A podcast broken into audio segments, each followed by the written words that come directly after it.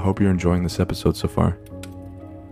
Uh, Alec asked me uh, to say a few words of what Christmas means to me, and at first I was hesitant and somewhat not even looking forward to it.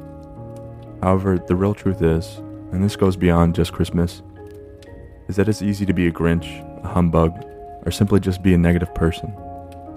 I have never been outwardly a Grinch, but I have usually chosen many times in the past to not be involved or feel any of the Christmas spirit at all.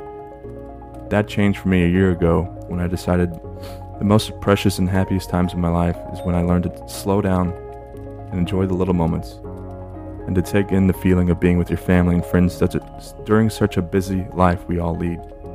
It doesn't hurt to give.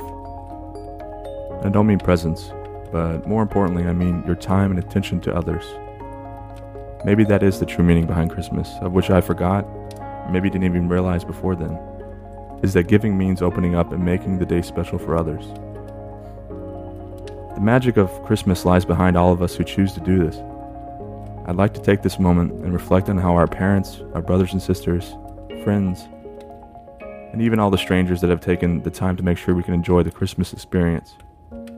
No matter how or what kind of sacrifice it took, big or small, it all means a lot to everyone at the end of the day, each and every one of us. Thank you I wish you all a Merry Christmas, a Merry, Merry Christmas from the bottom of my heart.